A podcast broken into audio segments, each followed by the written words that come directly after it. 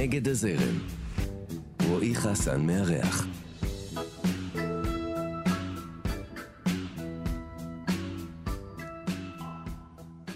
הוא בא מארגנטינה, מקום שבו כדורגל הוא שירה ולהיות מוציא לאור זה קול. לא פלא שהוא מבקש להמציא מחדש את סצנת הספרות הישראלית הלא קיימת לדבריו, וליצור קהילה של כותבים ומתרגמים שחוגגים יחד בשעות הקטנות של הלילה. אתם על נגד הזרם, כאן תרבות, אני רועי חסן, ואני שמח ונרגש לארח כאן היום בתוכנית את אוריאל קון. אהלן אוריאל. היי, מה נשמע? בסדר גמור. קון זה בסדר? כן, כן, כן. כי אתה יודע, זה יכול... בצרפתית לא, אבל... הכל בסדר, אתה בטוב? כן, כן, כן. אתה מאושש, הבנתי שהיה לכם אתמול... היה, כן. נאלצנו לשתות 20 יינות אתמול. מסכנים. כן, נכון. אז אנחנו ככה בתחילת התוכנית, ויש לנו מנהג, מה שנקרא, לפתוח את התוכנית עם שאלה, שאלת הדגל, למרות שאנחנו משנים אותה ככה קצת מדי פעם, אבל זה שאלת נגד הזרם. איפה אתה... רואה את עצמך בתוך הביטוי הזה, אתה מרגיש נגד הזרם? אני חושב שאין זרם, אז אני לא יכול להיות נגדו. מעניין, שזה בא ממך, הרי לא יודע, אני מבין את זה הפוך ממך כל הזמן. לא, הזרם הוא מין שלולית. אוקיי, אתה אומר, זה לא ממש זרם. אנחנו חיים בישראל בסופו של דבר, לא? אני לא יודע, הזרם הוא מאוד חלש, אני לא יודע לאן הוא זורם, תמיד זורם ימינה, זה בטוח, אבל כן, אין... כלומר, אני נגד מה שקורה. אתה סופר נגד. כן. צריך לומר, אבל גם ככל שמכירים אותך, וכאילו קצת פחות, רק מהעמדה של המול, האיש ספרות, כי שם קולך נשמע, בוא נאמר, בדרך כלל, או בווליום יותר גבוה, ובצורה יותר אחידה, זה קורה רוב הזמן, אבל פתאום שומעים אותך מדבר על כדורגל, שומעים אותך מדבר על פוליטיקה, אתה... זה כאילו זה כבר מרגיש שזה האיש, זאת אומרת, אתה מבין מה מתכוון? יש נזילות בין כל התחומים האלה, כדורגל, ספרות, יין, מה שלא תגיד, אבל כן, כזה אני, אמנם האמצעי הרטורי שלי בכתב, כשיש מתווך, אז אני נשמע מאוד עצבני, ובמציאות אני יותר חמוד, ואני האמיתי... כולנו, אתה יודע, כולנו במציאות יותר חמודים. אנחנו באמצע, לא? כן, אבל לכתוב, לצאת חמוד בכתב זה פחות קול. לא, זה פחות קול, וכן, אני למדתי, אולי זה עניין תרבותי, אולי מזג... המזג הדרום-אמריקאי, אבל חייבים לומר את הדברים בצורה חדה, וכדי להקפיץ את האנשים כמו מין טוסטים כאלה, ואני אוהב את הציסה הזאת, היא מייצרת שיח, בדרך כלל לפעמים הוא לא מייצר שיח אלא כעס, אבל... זה חלק. השיח זה נהיה סוג של משהו שקשה לי לשמוע אותו כבר, קשה לשמוע את המילה הזאת, שיח. אז דווקא שמכניסים באנרגיות של כעס ועצבים, אז זה מזיז למישהו. זאת אומרת, בסוף אתה רוצה שאנשים יתרגשו, אתה רוצה שאנשים ידברו מהלב, אתה רוצה שאנשים יוציאו את מה שיש להם, ובכעס הוא זרז לדברים האלה. זאת אומרת, כשאתה מכניס מישהו, הוא רוצה להחזיר לך.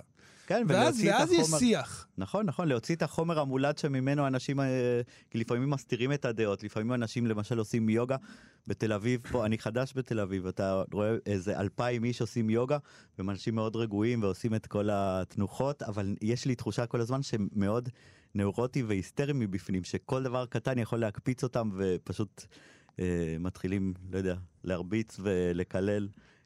כך קורה במכוניות, תראה כל הספורטאים והאנשים הרגועים, מה קורה להם כשהם עולים למכונית שלהם. אז אנחנו נדבר כמובן הרבה על העשייה הספרותית שלך, אבל דווקא אני רוצה לקפוץ מהבי-סייד, מה שנקרא. אולי זה לא בי-סייד בעולם שלך, אבל בי-סייד, נאמר, לפעילות שלך בשנים האחרונות. כן.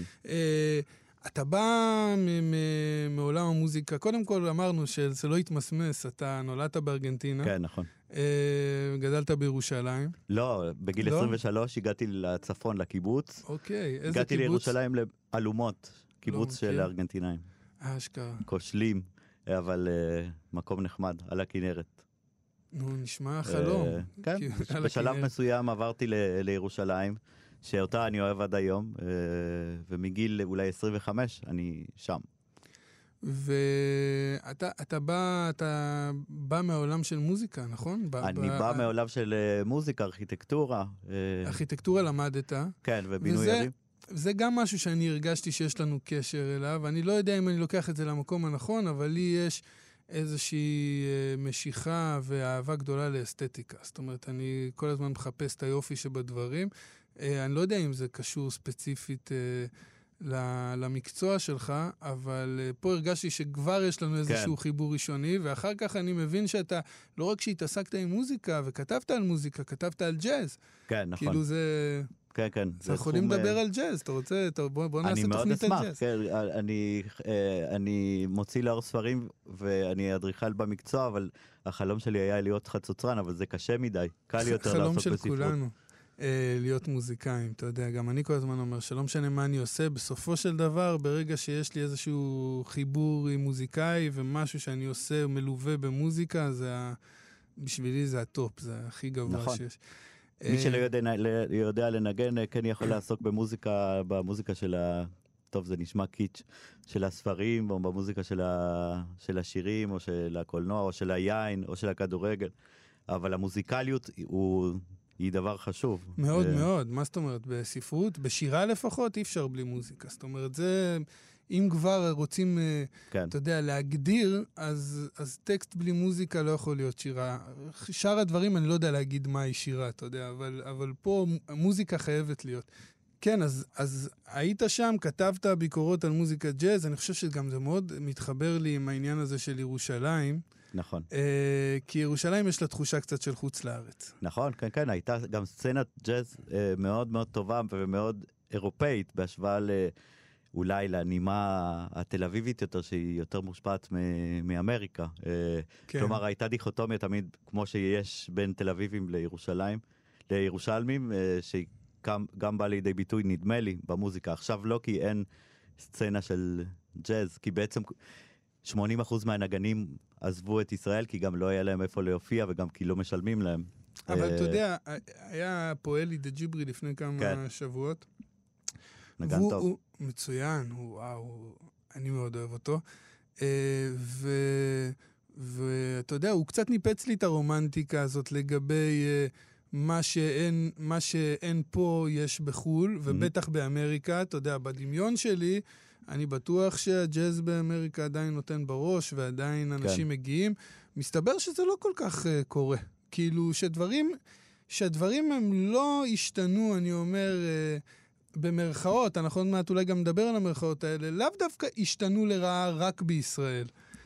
זאת אומרת, זה משהו גלובלי, אתה יודע, אפילו מהמקומות שבאמת ינקו את המוזיקה הזאת, מהמקומות שהמוזיקה הזאת נולדה, יש איזשהו רפיון או איזשהו שחרור לגביה. זאת אומרת, שחררו אותה קצת, השאירו אותה למביני עניין, או נכון, לא יודע. וחבל, ג'אז הוא נולד כפופולרי והוא אמור להיות פופולרי. אלא שהמוזיקה, כמו הספרות, מנסה לחכות היום את הסדרות, את נטפליקס, נאמר. אני אומר, אבל נטפליקס לא אשמים, אני מרגיש, אני מאוד מזדהה עם מה שאתה אומר, אבל אני מרגיש שיש איזשהו ייבוש, שמייבשים את האנשים, תרבותית, במשך שנים, ואתה יודע, ואז אתה נולד למציאות מסוימת, ואז נולדים לך ילדים למציאות מסוימת, ואז אתה יודע, אתה באיזשהו מקום מוצא את עצמך פתאום במדבר, כן. והכל אתה אומר, זה לא בשבילי, זה המשפט שאני שומע אולי הכי ישראלי, אתה יודע, כשאתה מדבר עם אנשים על תרבות, על אומנות, אז מיד זה לא בשבילי, מה אני אשתעמם, ניסית, ראית, היית, בדקת, לא, אבל אני חושב שזה משהו שהוא מגיע מלמעלה, איזשהו ייבוש, והייבוש הזה כנראה הוא לא רק לוקלי, הוא לא רק ישראלי. נכון, לא, זה נכון לגמרי, נכון. גם כל המושגים המכוננים היום בתרבות, שזה בעצם חשוב שיהיה סוחף, חשוב שיהיה חלק, חשוב שיהיה קל, כמו מין חוקן תרבותי כזה. לא, עובדים לפי נוסחאות, זאת אומרת, אתה צריך להגיע מהר לאנשים, דברים צריכים להיות מהירים, אתה יודע, זה כאילו גרוטסקי כמעט, כי היום אתה רואה תוכנית טלוויזיה, אתה יכול, כשאתה רואה סדרה בטלוויזיה, אתה יכול לדמיין איך הישיבת כתיבה שלהם, נעשתה, ואתה מצביע בנטפליקס סדרה אחרי סדרה, ואתה אומר, כל הפגישות כתיבה של ממש. כל הסדרות האלה נראו לאחד. אותו דבר. תמיד ישב הבן אדם שאמר, לא, צריך... את המימד הפמיניסטי, אבל שהוא מאוד רטורי, הוא מועצה כסד לך. אתה יודע, זה אפילו רזולוציות יותר גבוהות, זה אפילו כאילו ברמה של... הגיבור הוא לא יכול להיות סתם גיבור, הוא גם צריך להיות איזה חולה במשהו, או שיש לו איזה טראומת ילדות, או... כן. הוא לא יכול להיות סתם בן אדם ש... זאת אומרת, יש לגמרי. נוסחה כזאת מעצבנת. גם חשוב לומר שחלק לא קטן... שוב לומר למאזינים שחלק לא קטן, הרבה יותר גדול ממה שחושבים, מהסופרים שאוהבים לקרוא, ואפילו שנחשבים לספרותיים פה, לא כותבים את ספריהם בעצם. הם כמו מנצחים, מנהלים. יש את הצוות של הדיאלוגים, יש את הצוות של העלילה, כמו בסדרות. כן. אז הוא בעצם, הספר הוא מין הרכבה, למשל מרגרט אטווד, סופרת שאוהבים לאהוב משום מה, אפילו מועמדת לפרס נובל, או מריו ורגס יוסה, הפרואני הימני מסופר, שהפסיק לכתוב לפני 30 שנה, ויש לו צוות, אז הוא מנהל את הוא כמו מין מנכ"ל, מנכ"ל ספרותי. וכן, כל הספרות פשוט לא קיימת שם, התפוגגה, זו מין הנדסה של מילים ועלילות, כדי לענות על הצורך הזה של החלק והמגוהץ והקל. ואני חשוב לי לומר שמהמקום שלי, זה לא שאני אומר, צריך להחליף את זה באבנגרד. אני יודע שאתה מאוד אוהב אבנגרד, ואתה בקטע, ואתה... אבל אני אומר, זה כי האבנגרד זה לא המקום שלו להיות במיין. זאת אומרת, לדעתי אין מה להתווכח על זה בכלל. נכון.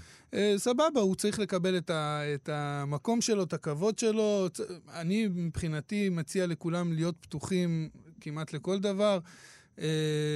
אבל הוא לא אמור להיות התחליף של המיין. אני חושב שאתה יודע, המיין, המרכז, פשוט יש איזושהי עצלנות שם, איזשהו, אתה יודע, הגענו לנקודה שבה אנחנו יודעים, זה עובד וזהו, נכון. שם זה נגמר. עכשיו, זה קצת כמו להצעיר על מוות, כמו להגיד, זהו, נכון, פה אני סיימתי את תפקידי וזה הדיכאון, אתה מבין? כי אני אומר, גם מיינסטרים אפשר לעשות מעניין ממש, ומדהים. כן, כן. החיים שלנו לא צריכים להיות רק בגבוה, אתה יודע, זה...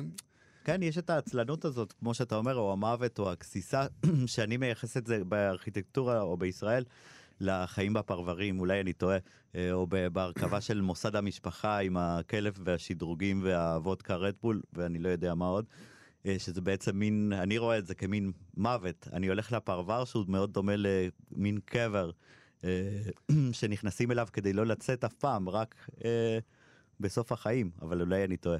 לא, זה לא אולי אתה טועה, זה עניין של באמת אתה במלכודת, כי אני גם פתאום התחלתי להגיד לאשתי בשנתיים האחרונות, בונה, איזו עיר מכוערת אנחנו חיים בה. עכשיו, אני נולדתי בעיר הזאת, אני אוהב את העיר הזאת. לא, מה פתאום? אני לא גר בתל אביב, אני חדרתי. אוקיי.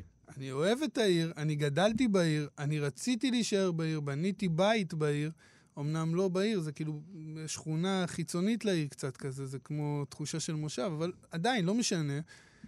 ופתאום בשנתיים האחרונות נפקחו לי העיניים, וזה ממש הבהיל אותי. כי אתה יודע, הייתי רגיל למראות האלה. עכשיו, כן. אני לא אומר שחדרה חלילה מכוערת מבחינת האנשים. האנשים זה הדבר הכי טוב בעיר הזאת, בגלל זה אני כל כך אוהב אותה. אבל אתה פתאום מסתכל על העיר, ואתה רואה כיעור. כאילו, אף אחד פה לא חשב על כלום לרגע. עכשיו, האמת היא שתוציא, לא יודע, כמה ערים בודדות כן. במדינה, כולן נראות אותו דבר. נכון. זאת אומרת, אין פה ייחוד לחדרה מהבחינה הזאת. ואנחנו אנשים לא דומים אחד לשני? כתוצאה מכך שהערים הן דומות? לא יודע, אבל אתה יודע מה, אם האנלוגיה הזאת תופסת, אז אנחנו גם, לא רק שאנחנו דומים, אנחנו גם מכוערים במידה שווה.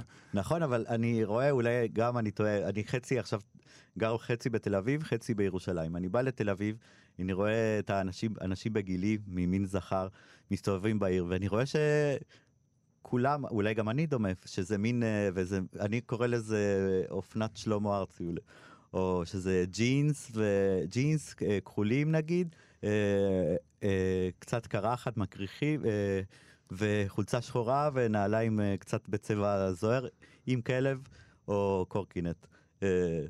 וזה מפחיד. לא יודע. שכולם נראים ככה. כן, כולנו אפילו. כן. אז בגלל זה אני קיבלתי החלטה לא ללבוש יותר ג'ינס. או, זו החלטה קשה.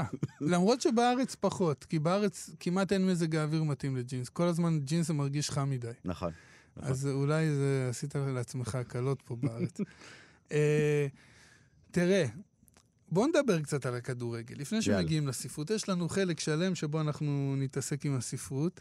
אתה יודע מה זה יהיה? זו הרמה קטנה בכדורגל, ואולי נמשוך משם אחרי השיר לסיפור, אבל לספרות, אבל מה הדליק אותך ביורו עכשיו?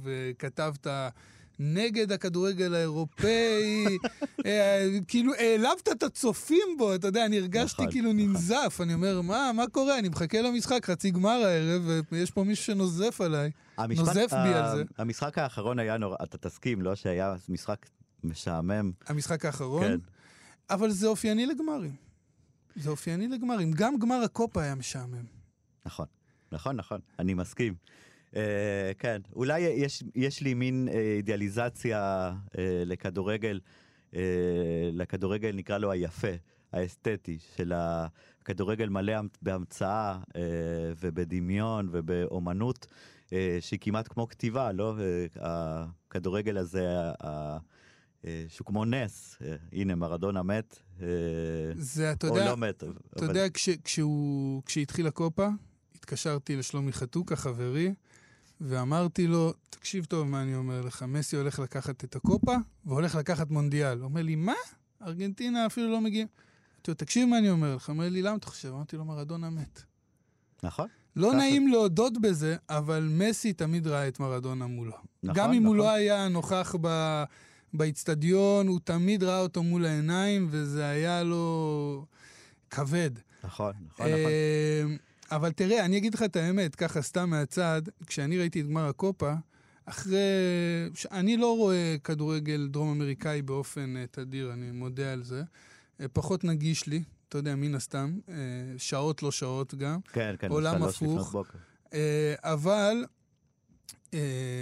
ראיתי את הגמר של הקופה אמריקה, וזה היה לי שוקינג, כאילו, אתה יודע, זה ממש הרגיש, כאילו החבר'ה האלה משחקים בשכונה, כאילו אין מאמן, אין באמת זה, הוא לא עושה, אתה יודע, אני רואה גם שחקנים, אם תשים לב, בגול של ארגנטינה, רואים את קסימירו, עושה פרצוף של מה קרה כאן עכשיו, איך נתתם לזה לקרות? עכשיו הבן אדם בריאל מדריד כבר איזה 10 שנים, הוא יודע סגירות, יודע עניינים.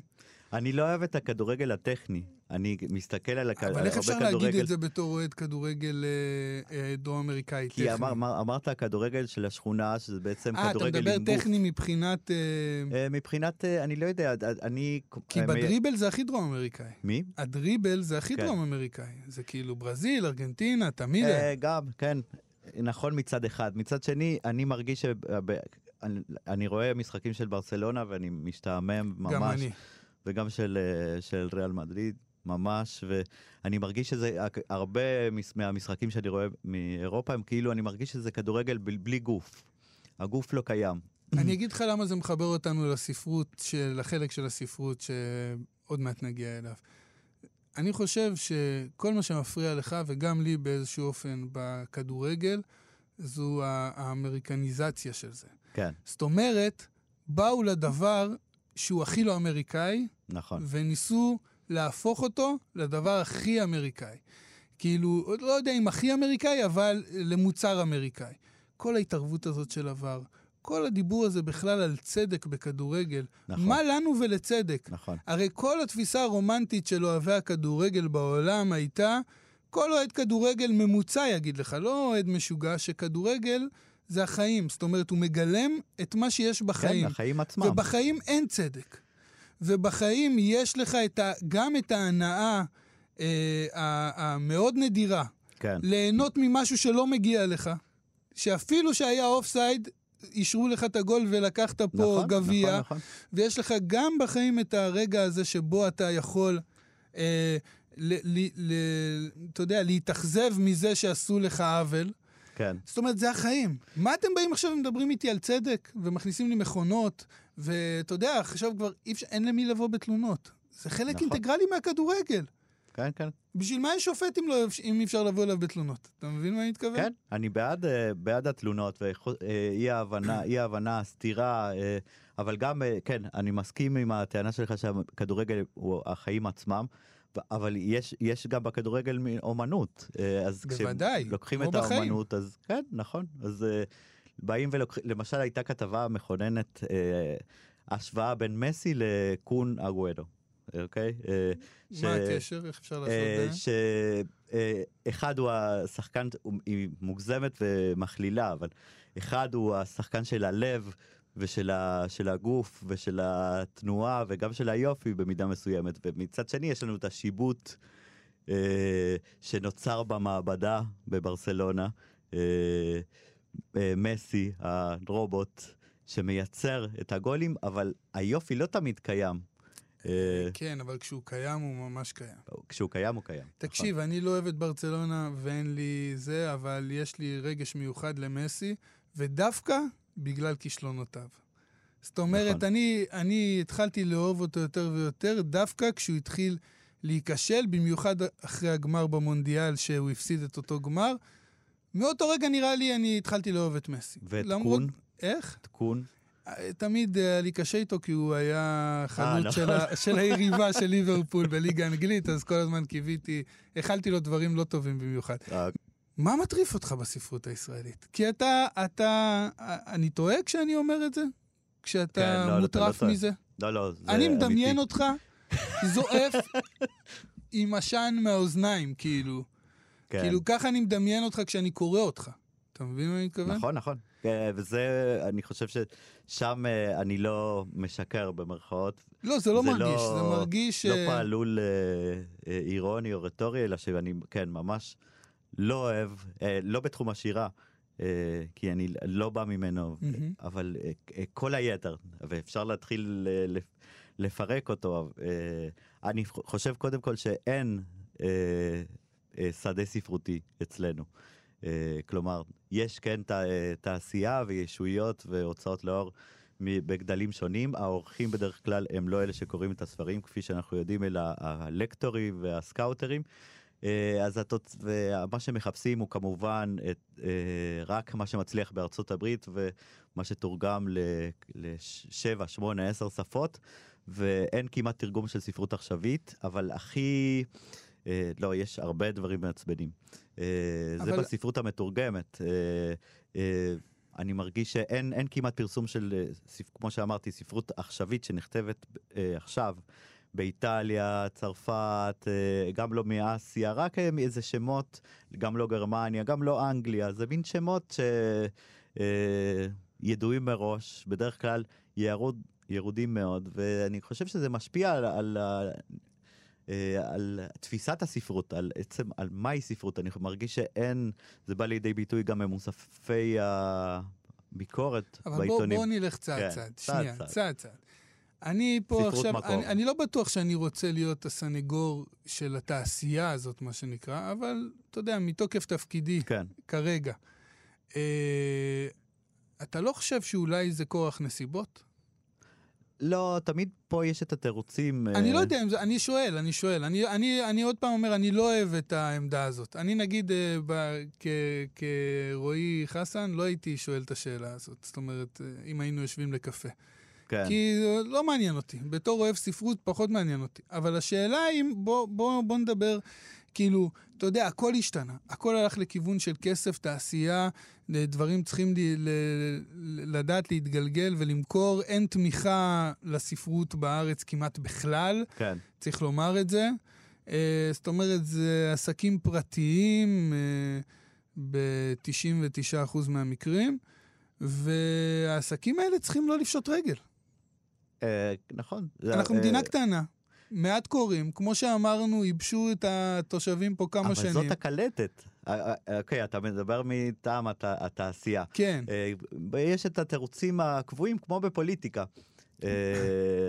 שבעצם אנחנו מעטים מדי, ואין מקום, ואין מספיק קוראים, לא, אבל פה יש פער עצום בין עושי המלאכה בתחום הספרות לבין הקוראים. אני חושב שיש קוראים, הקוראות הישראלים הם ברמה גבוהה ובאיכות גבוהה, אני מתוך נוכחות לפני שנים בפגישות מערכת, אני יודע שההוצאות פונות מראש, או עושות חישוב, או יוצאות מנקודת הנחה שהקורא הוא מטומטם.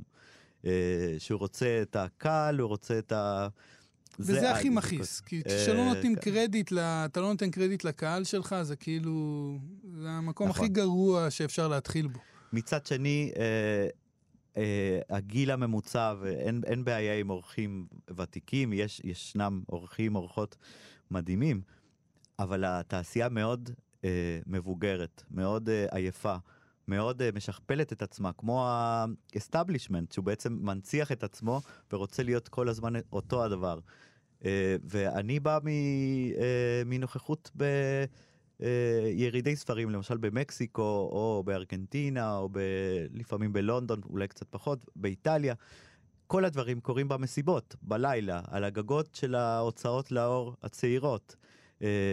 החוזים הכי מרגשים שחתמתי עליהם או שסגרתי, סגרתי אותם במפגשים בלתי פורמליים, אני אגיד לך מה, יש לך איזושהי תפיסה כלפי הספרות שהיא חיצונית לארץ, שהיא רוק'נ'רול.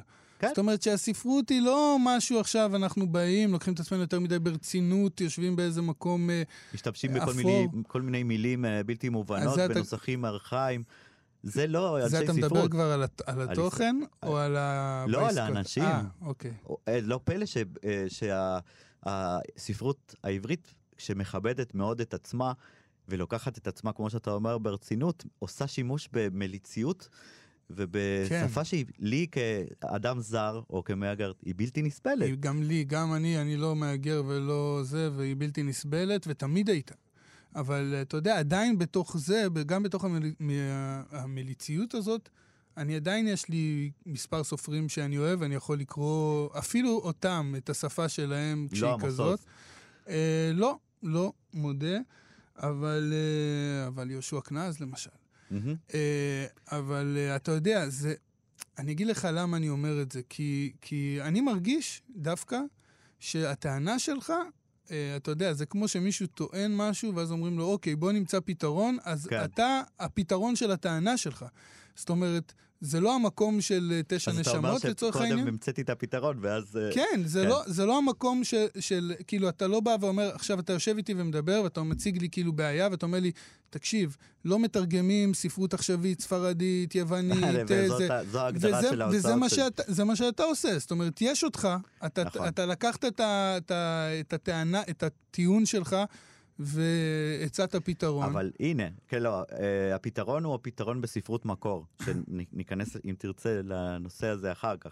כי זו לא חוכמה גם לתרגם ספרות מעולה מרחבי העולם. אני כן מרגיש שהעשייה, אני חיכיתי 10 שנים או 12 שנה, והעשייה בסופו של דבר צריכה להתנקז לעשייה מקומית בשפה שבה אנחנו עושים שימוש ביומיום שנכתבת בשפה הזאת. תראה, כן. מבחינת מקור, אני יודע מאנשים ממקור ראשון, מה שנקרא, מאנשים שכותבים, יש להם כתבי יד, והם אומרים, אין סיכוי שההוצאה הזאת תוציא את זה, אין סיכוי, למה? זה מופרע מדי, זה מיני כן. מדי, זה עלי מדי, זאת אומרת... או לא מובן. או לא מובן, חס וחלילה, נכון. אי הבנת הנקרא, הוא האסון. אז זה גם מה שאני כל הזמן אומר, אומרים לי לא הבנתי, אני אומר נו, מה כל כך דחוף להבין? מצד שני, אומרים שילדים... רוב הדברים בחיים אנחנו לא מבינים. נכון, ואומרים שהקסם, ילדים קטנים מוצאים את הקסם שבספרות, ברגע שהם קוראים מבלי להבין, וזה כנראה שקסם שהולך לאיבוד אצלנו, בני האדם, ואז זה מין קסם שהולך לאיבוד בספרות, שהכל צריך להיות חלק ומובן, והעריכה היא עושה את ההיפוך המוחלט של, היא בעצם מוציאה, שואבת את הספרותי ומשאירה את הלא ספרותי, אז אי אפשר לבנות על זה.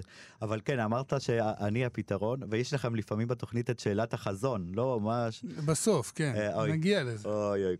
אתה רוצה לזה? אנחנו בוא נערוך את זה, אנחנו עכשיו עושים עריכה ספרותית לתוכנית, תוך כדי. לא, כי אני חושב שבעצם הפתרון הוא לא אני.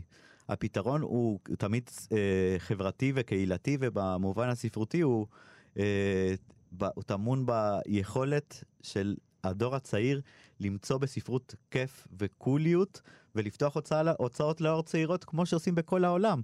למשל, רק בברצלונה... נגיד לך, אצל ילדים, זה עלול להיות הרבה יותר קל ממה שחושבים. כי ילדים זה רק תלוי איך אתה מביא להם ואיך אתה מעביר להם את הדברים. אתה יודע, הם יותר פתוחים מכולנו לגבי כל סוגי האומנות שאתה יכול לחשוב עליהם. אני יודע את זה מהבית. כאילו, אתה יודע, מהבת שלי הבחורה, אתה יודע, דברים שלא הייתי מאמין, של הליכה למוזיאון זה בשבילה הבילוי הכי החלומי, הכי שחולמת עליו עם אבא, אבא מתי הולכים עוד פעם למוזיאון? זאת אומרת, היא מגיעה למוזיאון והעיניים שלה ככה נפתחות והיא כאילו משתעה ועומדת ו...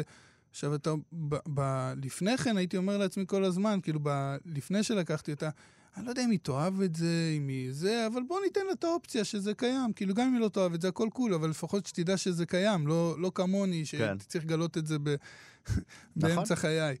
אבל אתה רואה עד כמה המשיכה שלה לשם היא מיידית, וילדים לגבי ספרות, אם המתווכים יהיו טובים, אתה יודע, אם המתווכים יהיו טובים והחומר שיתווכו להם יהיה טוב, אין שום סיבה בעולם שהם לא יגדלו להיות קוראים מעניינים שרוצים... כן, יפה שאתה עושה שימוש במילה מתווכים, כי מה שיש זה לא מתווכים, מה שיש זה בעצם חוסמים, איך שאני רואה את ה... נכון, בסדר, אני מדבר על האידיליה, לא על מה שקורה בפועל. מתווכים חייבים להיות לבוא, כמו שבשנות ה-80 היה קול, לפחות אצלי בבואנוס איירס, לפתוח, להקים להקות רוק, או להקות למיניהן, בשנות ה-90 ובשנות ה-2000, להיות מוציא לאור, עד כמה שזה יישמע פה מוזר, זה הפך להיות לעניין קול. ואז הקהילתיות שנוצרה בין מוציאים לאור שונים במדינה הזו, וגם עם מדינות אחרות, זה בעצם היופי והמיץ שבעצם גורם לספרות להתפתח, כלומר, ולא להיות בסטגנציה של בעצם אנשים עוזבים את מקומם כמעט לפני המוות, או כשהם זקנים, ולעיתים עוד משהו הרבה יותר גרוע, שמותירים את הכיסא שלהם לילדים, או לא יודע, מה שקוראים הברנג'ה, שזה בלתי נסבל, גם בעיתונים, גם בכתיבה, וקצת נמאס לנו מהבן של והזה והנכד של, והוא גם לא. כן, אבל נגיד בעניין הזה של הספרות מקור, זה כן מעניין אותי. כן. כי עיקר הפעילות שלך היא תרגום. נכון. חלק מהתרגומים שאתה עושה הם תרגומים של דברים עכשוויים, חלק מהתרגומים הם public domain כזה, שנות ה-50, 50. 50%. כן. ועדיין שמה מספיק איזה רומן 2 כדי להניע את הגלגלים של ההוצאה, ובמקור כמעט ולא נגעת עד השנה האחרונה אולי אני טועה? כן. אני טועה או שלא? אתה לא טועה. עד השנה האחרונה כמעט לא נגעת במקור. עכשיו, תשאל אותי... זה השתנה. אני יודע, זה לשם אני הולך. יופי. כי אני יודע מה הייתה הסיבה. כי אני בעצמי סוג של מוציא לאור. אמנם ההוצאה היא לא שלי, אבל אני מייסד הוצאה. אחד מהמייסדים. אני יכול לומר לך שלהוציא ספר פה בישראל, מקור, בלי שום הבטחה לתמיכה, אתה מפסיד הרבה מאוד כסף. נכון. בתור מוציא לאור. עכשיו, ב-99%, גם אם אתה עושה את זה מתוך תשוקה ואמונה ואהבה לדבר, אתה יודע שהכסף הזה לא יחזור אליך לעולם. נכון. זאת אומרת, ואם אתה לא בעל אמצעים מטורפים, יש גבול לכמה שאתה יכול להרשות לעצמך להפסיד. ממש. אז בארץ בונים כל מיני מודלים כלכליים שגורמים לכך שההוצאות, אתה יודע, נקרא לזה לא גניבה. לא, אני לא מסכים. המימון של 40,000 שקל? של מה? של ספרים. אז יש את הנושא של הספרים הממומנים. אתה שם... כן, תקשיב, זה לא... למה גניבה? כי הרבה פעמים... לא כולם. יש כאלה שעושים עבודה טובה, אבל... הרבה הוצאות עוסקות בלחסוך כמה שיותר בעריכה ובעיצוב, וכמובן בהפצה, כי הספרים האלה לא יגיעו לחנויות או יגיעו למשך חודש, דווקא כדי שמה-30-40 אלף שקל האלה יישאר להם כמה שיותר כסף, כי זה הרווח. אני יכול להגיד לך שהפקה של ספר פרוזה היא באזור ה-35,000 שקל קל. אני אחזור על זה. אני יכול להגיד לך שהפקה של ספר פרוזה, מה שאני יודע, היא באזור ה-35,000 שקלים, וכמעט ולא נשאר שום דבר להוצאה. זאת אומרת, הכסף שנשאר הוא כנגד זה, אבל זה מה שאני מכיר, זה לא משנה. העניין הוא שאולי זו הסיבה שלא נכנסת למקור. עכשיו, כמו שאתה אמרת... לא, זו הסיבה. הסיבה. אוקיי, אז למה? כי חשבת שהכל פה מקולקל ולא מספיק טוב? לא, ממש לא. אז מה הסיבה? אני תמיד חשבתי שהספרים הטובים נמצאים בפחי ההשפעה של ההוצאות הגדולות. מה שהלקטור, או מי שבודק, לא, זה לא נובע, למרות שיש לי ביקורת על הספרות המקור שיוצאת לאור. אני חושב שבכל מקום ובכל מצב, אפילו במדינה חצי לא דמוקרטית ושמרנית מאוד, ושתמיד מסתכלת על העבר יותר מאשר על עתיד, יש בעיה ספרותית מסוימת, אבל יש ספרות טובה. הסיבה היא שאני ידעתי שברגע שנכנסים לתחום הזה, נקרא לזה ביצה של הספרות, אז יש קונפליקטים רבים של אגו ושל מלחמות ושל קנוניזציה. ומה, רצית להימנע מזה? לא, אני רציתי פשוט לבנות את המהלך בצורה שאני, כמו שאמרת, אביא פתרון משל עצמי, שמצאתי אותו, אני אשמח להגיד מהו. זה נכון שכשאתה מוציא ספר בגודל סטנדרטי 13.5 על 23, או לא יודע מה, סביר להניח שעריכה טובה והדפסה יעלו לך 30,000 שקל, כמובן אין לי את הכסף הזה, אני לא בא, אין לי אמצעים ואין לי נכסים, אבל אני עדיין יכול ורוצה לעשות ספרות, אז מה עושים? אז החלופה שמצאתי היא להוציא לאור ספרים שנעים בין 8,000 ל-12,000 מילה, שזה גודל שהוא אכיל, שאני יכול, אפשר להשתלט עליו בעריכה טובה, להוציא אותו בהדפסות משתנות, ולהמציא, לא להמציא, להביא סוגה חדשה שנקרא לה נובלית, שזה משהו בין סיפור ארוך לנובלה באמצע, ואני חושב שגם בכלכלה של הספרות, וגם בתוכן של הספרות, זה משרת את כולנו, כי כל הכותבים, ויש כבר 10 ספרים בדרך, חושבים פעמיים לפני שכותבים מילה. מה יותר טוב מזה? אין שומן. זו ספרות יותר ספורטיבית. כן, אתה אומר, הצמצום הוא כבר בידיעה איפה אני הולך להוציא את הכתב יד שלי. טוב, אנחנו הגענו לסיומה של התוכנית, אבל יש שאלה בסוף. בכל זאת, בזבזנו את השאלה על החזון. כן, אבל הנה, אבל יש לי שאלה אולי יותר מעניינת בשבילך. תגיד גם משהו טוב על הספרות. יש לך משהו טוב להגיד על הספרות המקומית? על המקומיות יש לי הרבה טוב מה להגיד. למשל, האוכל טוב. לא, על הספרות. בפרוזה או בשירה? אתה לא חייב, אני שואל. אם יש לך, תן. אני חושב שיש יצר כתיבה מאוד מוגבר. יש ליבידו שמופנה לכתיבה. אני חושב שהוא ב-90% מהמקרים הולך לאיבוד במה שנקרא סדנאות כתיבה. סדנאות, לא יודע, הוראת כתיבה. אני חושב שיש התמקצעות מאוד גדולה ושיש שגיאה עצומה באיך בתפיסה של עצם הדבר הזה של מהי ספרות. ספרות זה משהו שצריך לנשום יותר, צריך, כמו שאמרת, לטעות, זה הבלגן של הכדורגל, אבל עם הצורה והאסתטיקה והסגנון, ואני חושב שעיקר הספרות היא פיתוח של סגנון, שהוא התחום היחידי שבו אני מרגיש שהרבה מאוד סופרי מקור מחטיאים, פשוט זה בעצם מוציאים את האומנותי שבתוך האומנות, אז זו לא ספרות, אבל יש את היצר ויש את היכולות. מדינה חכמה עם הייטק טוב, ולא יודע, טלפוניה סלולרית מאוד טובה, וגם שירה טובה, אז למה לא פרוזה? מה קורה עם הפרוזה? מה קורה עם הארכיטקטורה? מה קורה באמת, באופן כללי? מה קורה? זו שאלה טובה פה במדינה. טוב, אוריאל, תודה רבה שהיית כאן היום. תודה. היה לי ממש כיף, עבר מהר. אתם הייתם על נגד הזרם, כאן תרבות, אני רועי חסן, אני איתכם כאן גם בשבוע הבא, באותה שעה, אותו מקום, בעזרת השם, להתראות.